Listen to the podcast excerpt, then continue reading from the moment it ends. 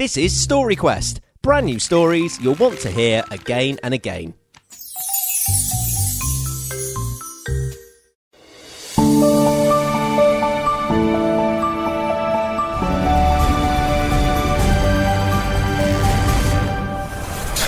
Percy the Puffed Up Pigeon.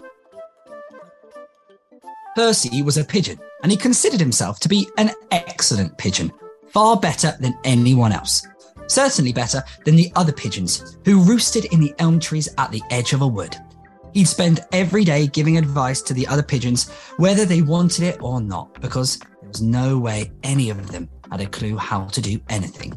He considered them to be quite dim and didn't quite notice that most of them flapped out of the way if they saw him coming. "He tried to show me how to peck for worms the other day," said Doris Pigeon, who was quite an elderly bird. "I've been pecking for worms longer than he's been alive. Why on earth did he think I wanted his advice?" "Yeah, and I found him giving my fledglings a flying lesson the other day," said Sarah Pigeon. "They've got the hang of flying last week, but oh no, Percy wouldn't believe it. Had to show off and tell them what to do like Captain Obvious." As well as dishing out unwanted advice, Percy was quite the vainest person you'd have ever met. He considered his feathers to be far more attractive than anyone else's and would strut in front of the others with his tail fanned out. And then he'd strut the other way, just in case they'd missed seeing it. Then he'd strut past them for a third time, just to be on the safe side. The wood where the pigeons roosted was along the side of a very grand house. It had been deserted for many years and fallen into disrepair. There were missing roof tiles and broken windows, and so it made quite a good roosting place when the weather was cold. This was about to change, however. Builders arrived with noisy diggers, and clattering scaffolding was constructed against the ancient brick walls. Pigeons warily fluttered and flapped to the safety of the trees as it became apparent that the house would once again become a human's home. And what a home it was. After a few weeks, it was like new, or like a very old building with shiny windows and a beautiful red front door. A very grand couple moved in, and with them came something very unusual. Or rather, two unusual somethings. Peacocks! Or rather, a peacock and a peahen. The pigeons peered down curiously at these strange birds. They'd never seen anything like it in their lives. Percy peered too, and cooed in amazement the first time the peacock spread his shimmering turquoise tail feathers. "I'll go and introduce myself, I think," said Percy to the others one day. "I might be able to give him some advice, help him and his hen to settle in." The other pigeons rolled their eyes. But if he was bothering the peacocks, he wouldn't be bothering them. So off he strutted, puffing himself up as much as he could to create a dramatic entrance. The peacock almost didn't notice him as he was preening his beautiful feathers. Percy had to clear his throat a couple of times and then let out a particular loud coo. "Oh, hello there. Can I help you?" he said with a slight sneer. "On the contrary, I'm certain I can help you. You are new to this wood and I'm an expert in all local matters. I'd be happy to..." But before he could say anything more, the peacock, whose name was David, interrupted him. "Oh, but I've lived in all sorts of places, from zoos to botanical gardens, and once I even had a home at a stately home where a king used to live. Or perhaps I could advise you on the tastiest things to..." But again, David interrupted him. "I've eaten the finest grains known to man, from French corn harvests to American wheat mixes. My owner even imports a special seed from Marrakesh. Have you ever heard of Marrakesh, I wonder?" Percy had not in fact heard of Marrakesh and was beginning to get a little bit annoyed.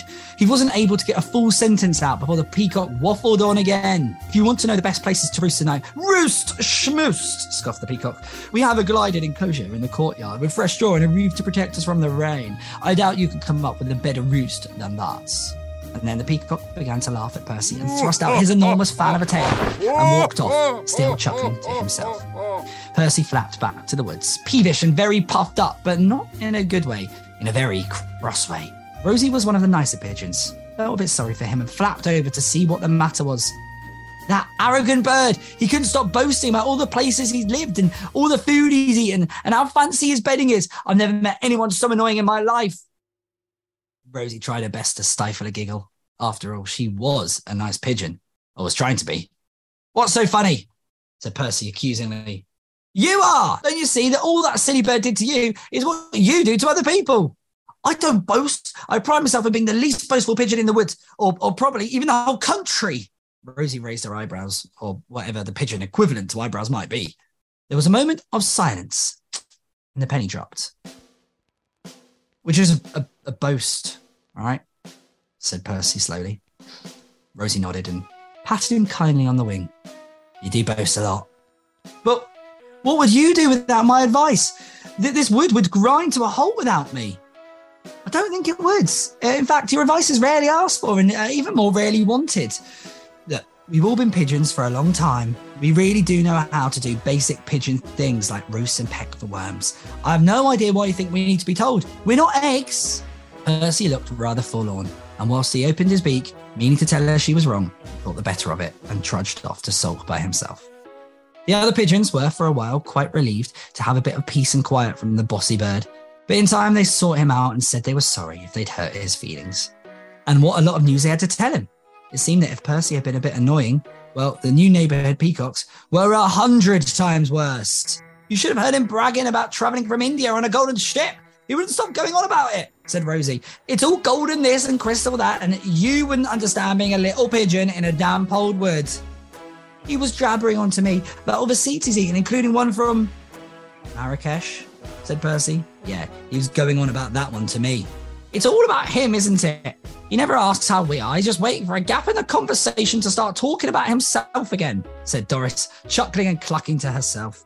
And that peon is just as bad. She was trilling on about how much she was worth, that she was from one of the most rare and exclusive breeds of birds on the planet, and that she was the only one of her type. Thank goodness, laughed Sarah Pigeon. One is one too many, if you ask me. Percy began to laugh, along with the others. He was comforted to know that even if he had been a bit annoying, there was someone who was much, much better at being annoying than him. And for once, he didn't mind not being the best. Thanks for coming on a Story Quest with us. If you like that story, make sure you're subscribed to the podcast so you never miss an episode.